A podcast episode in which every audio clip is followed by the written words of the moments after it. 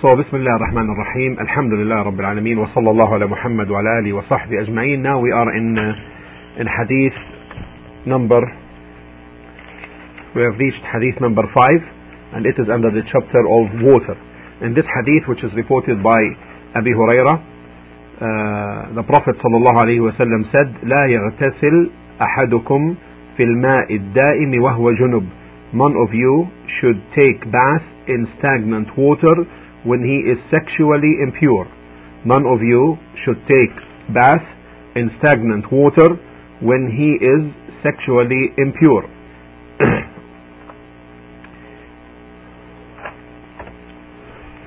this is the this is the first part of this hadith, and this is reported by Muslim.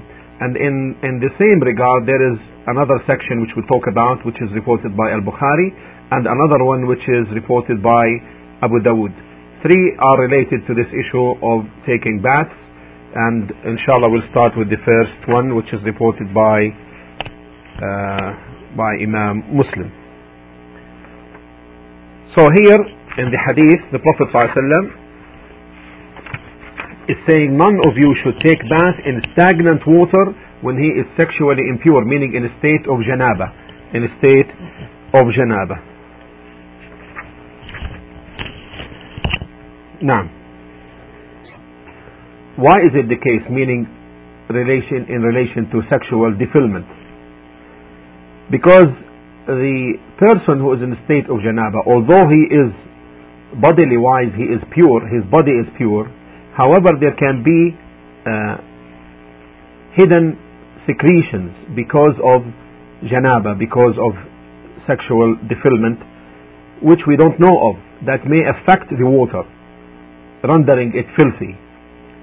And that's why there is this uh, prohibition, and we will talk about whether this prohibition is a strict forbiddance or whether this prohibition is uh, an interdiction of the state of the type of makruh.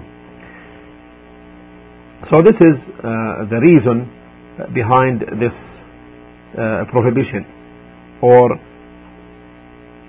the interdiction. From the benefits learned from this hadith, first of all, the concern of the Sharia, the concern of the Sharia regarding the health, regarding the health status of man. It is such because if a person takes a bath in a stagnant water that has no flow, neither something going in or out, uh, there is no doubt that it will uh, render it impure or dirty, and this will be a reason for possible spread of disease for himself and for others as well. This is the first benefit. The second benefit, the comprehensiveness of the Sharia, the comprehensiveness of the Sharia brought by the Prophet Muhammad sallallahu alaihi wasallam, in which he was entrusted by Allah subhanahu wa taala. Meaning it is comprehensive, covering the affairs and matters that are directly related to the well-being and welfare of people in this life and in the hereafter. Contrary to what is said by some that Sharia is only limited to regulate the relation between man and his Lord, meaning the acts of worship alone. And the rest is left for people. This is incorrect. And it could be feared that such a creed, if it is held by a person, that could be a door for disbelief, opening a door for disbelief, meaning disbelieving in parts of the Sharia while believing in another. الشريعة شاملة the Sharia is comprehensive.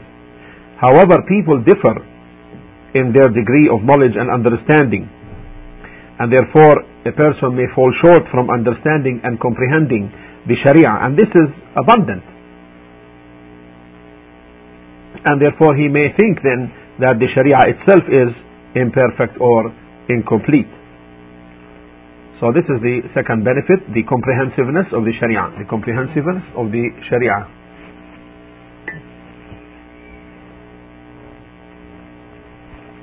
The third benefit. This hadith may indicate the possibility of forbiddance or disliking of a person taking a bath in stagnant water while in a state of sexual impurity. And the people of of knowledge of the specialty in usul al-fiqh and the foundation of fiqh have differed concerning when there is a prohibition or an interdiction. Is it generally considered offensive status or is it strict forbiddance? Or is there a way such that one can know whether the interdiction is of the strictly forbidden format form in relation to worship and whether that will be distinguished from the other matters of general etiquette and uh, cleanness and purity such that the one related or pertaining to worship is of the strict forbiddance form and the other would be for makruh form meaning offensive form or disliked undesirable form from the point of view of the sharia some said that interdiction will be a state of forbiddance, a strict forbiddance, when it is related to ibadah, when it is related to worship. That is because man has been created for this particular matter, and this is ibadah. And therefore he must manifest it in order to comply with the command, or manifest it in the other side, whereby fulfill the abandonment of the situations that are prohibited. As to the general etiquettes and what's related to the health and purity and the like, then it may be considered related to, may be considered from the part that is disliked. If there is an interdiction, then that would indicate it being offensive or disliked. And the one who contemplates the hadith where interdiction, the hadith where there is interdiction, would find that this argument, this saying, is closer to the case. Meaning, the matters that are related to the worship, the interdiction would be linked to forbiddance, strict forbiddance, and with respect to the general etiquette and purity and health and so forth, the interdiction would be of the makruh type indicating that it is offensive or undesirable. From the benefits as well, we learn that it is permissible to take a bath in the non-stagnant water, in the non-stagnant water. And the non-stagnant water is of two types. The non-stagnant water is of two types some flowing, some flowing like rivers, streaks, and so forth.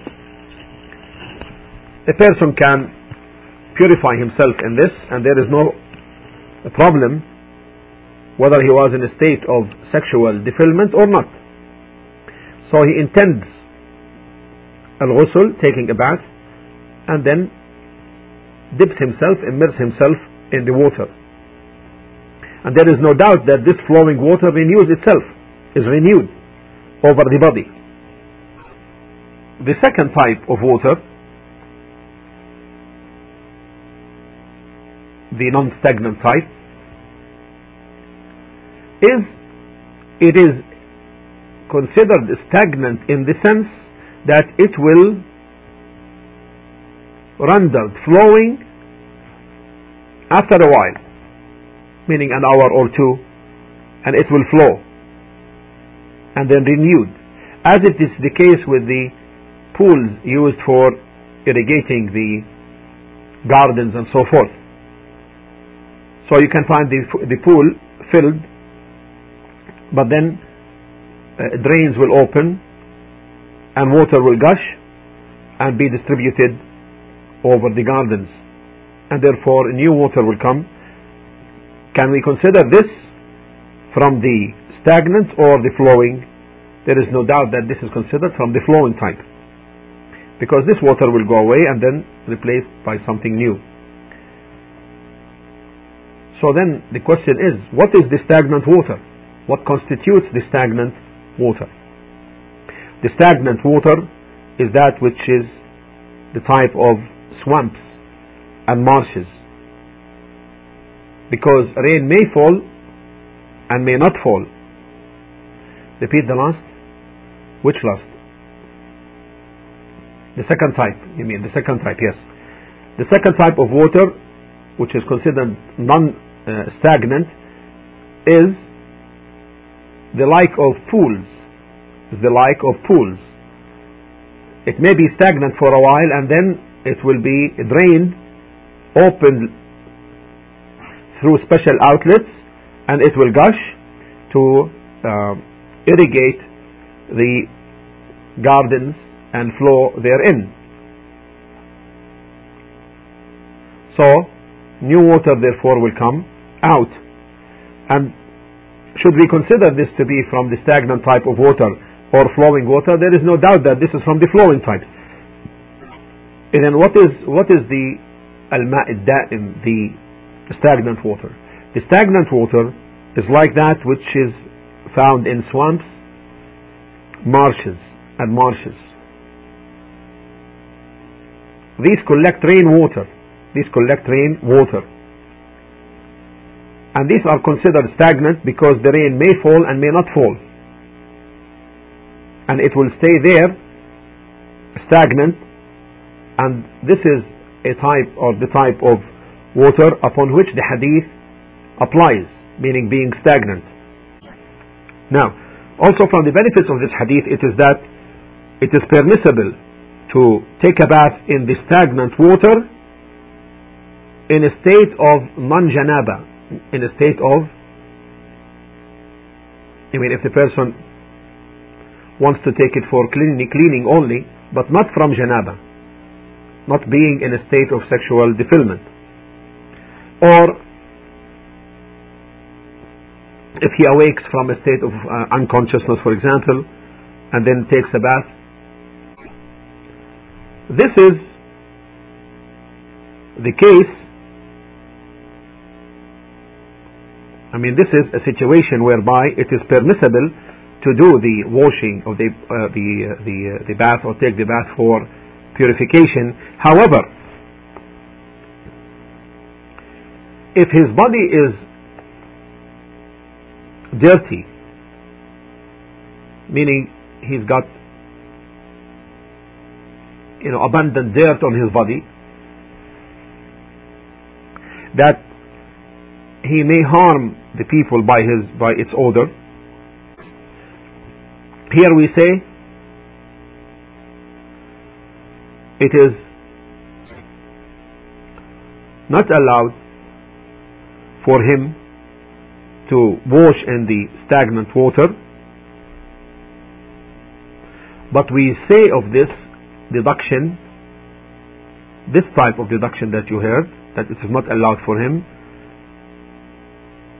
is not based upon the hadith. This is based upon the general foundations of Sharia. In the sense that in Sharia, man is prohibited for him to harm Muslims. And this person would be harming the Muslims.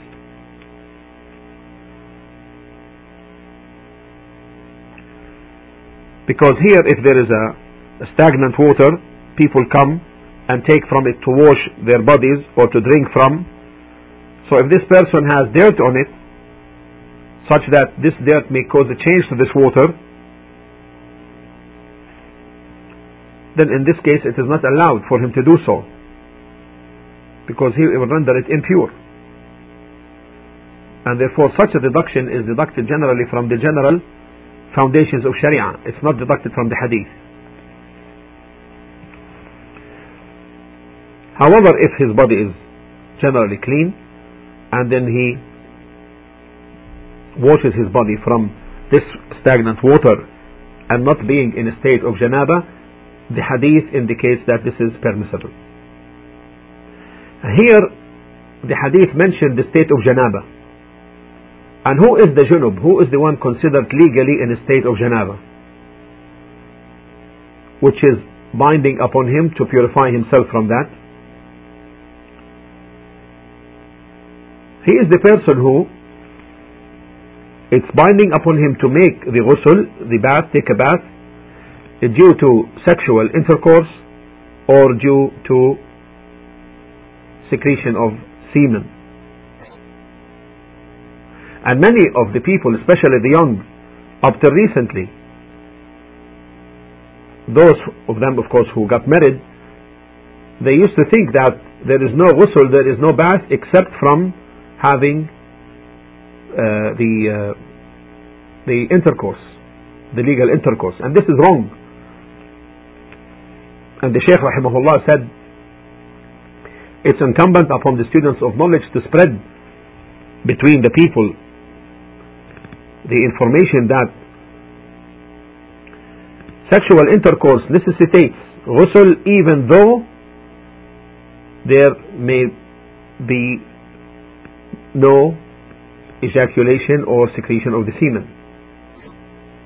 And they think that there can be no, a person cannot be in a state of janaba until he until he ejaculates. Now the question is, why did the author bring this hadith in this chapter? Some of the scholars said that if he takes a bath in this stagnant water while he is in a state of janaba. Will render the the water filthy. And some of them say that the water will become pure but not purifying. And this is called tahir. This is referred to as tahir and this is what they say that this is a third type of water but we have talked about it earlier that this is not a third type, that there is correct opinion that there is no third type. The water is either either impure or pure. This so-called third type they call it tahir. Tahir meaning uh, pure but not purifying. And the Shaykh rahimahullah said the hadith does not indicate either way. How come it will be the water impure while the body of the sexually defiled person is pure. And how do we know that the body of the sexually defiled person is pure? We know this from the hadith with Abu Huraira. He was with the Prophet ﷺ one day walking, and then he took aside, you know, in a in a secret way, and then went and took a bath. Then he returned. So the Rasulullah ﷺ said, أين كنت يا أبا هريرة? Where were you, Abu Hurairah? He said, I was junub in a state of sexual defilement. فكرهت أن أجالسك. So I disliked to be in your company, not being on tahara, not being pure. فقال, the Prophet ﷺ responded, Subhanallah, إن المؤمن لا ينجس Subhanallah far Allah is removed from all imperfection indeed the believer does not become impure does not become impure so in this this is an indication or a hint that Abu Hurairah when he understood that the junub the one in a state of sexual defilement does not sit with the nobles and the great ones the Prophet ﷺ made it clear to him that he does not become impure while he is in a state of janaba. So to say that the ma, the water becomes impure is a weak and very weak saying. So if a person therefore takes from this water, which is stagnant and washes his body, then Alhamdulillah, this doesn't affect the purity of the water. The water is considered pure because the body of the believer is pure. And the, and the, on the other hand, the, the other response is that we don't consider, we don't submit to the classification that water is, has a third type which is called tahir, pure but not purifying. Because there is no dalil, there is no evidence for this. Now the second statement, which is that of Al-Bukhari in the in this collection of hadith under number five, the hadith by Bukhari is as follows لا يبولن أحدكم في الماء الدائم الذي لا يجري ثم يغتسل فيه None of you should urinate in stagnant water that is not flowing then take a bath in it then take a bath in it This is reported by Bukhari So here he didn't say out of sexual defilement he said the condition was إذا بال فيه if he urinates in it and then in the beginning he said, none of you should urinate in the stagnant water which is not flowing, then takes a bath in it. Meaning immerses himself in it. So the first hadith that came earlier by Muslim prohibited, depending on the prohibition as we explained earlier, whether it is for tahrim, for strict forbiddance, uh, or whether it is for makruh being disliked. And the Shaykh rahimahullah uh, preponderated that it is disliked, as we uh, heard earlier. So the first, the first hadith which is reported by Muslim, the man is, it's disliked for the man to take a bath in stagnant water while in a state of defilement. Here in the second statement, the forbiddance is for man to urinate in water that is not flowing ثم يغتسل فيه then he takes a bath in it there is no doubt that this prohibition is in agreement with wisdom how come that, how could it be that a person urinates in it and urine is impure, filthy, and then goes to purify quote from it or clean himself. This is not fitting. Even this is against one's fitrah and nature. From the benefits of this hadith, first of all, just like the first hadith, there is the same thing that the concern of Sharia for the well-being and health and of the Muslims, and as well as its comprehensiveness to the general welfare of al-ibad.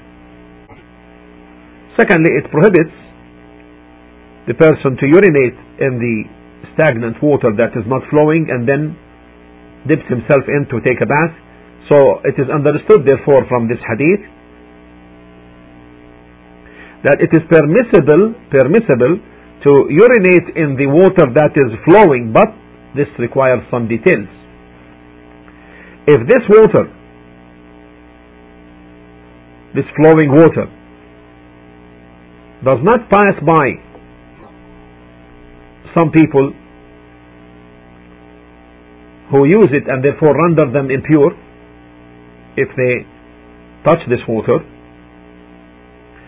if this is the case, and if it doesn't pass by these people, by some, by some people like uh, in this situation, then there is no problem with urinating in that, as long as it will not harm anybody. However, if the water will reach some people who benefit from this water, either by drinking it or for purification, then this is not permissible for the person to urinate in this water. If the urination will cause a change in it due to the urine. However, if it is a, a situation, let's take a situation where, in the case of a river or you know, great stream in a wide valley. This may not affect and there is no harm in that under such a situation. So this hadith now we also take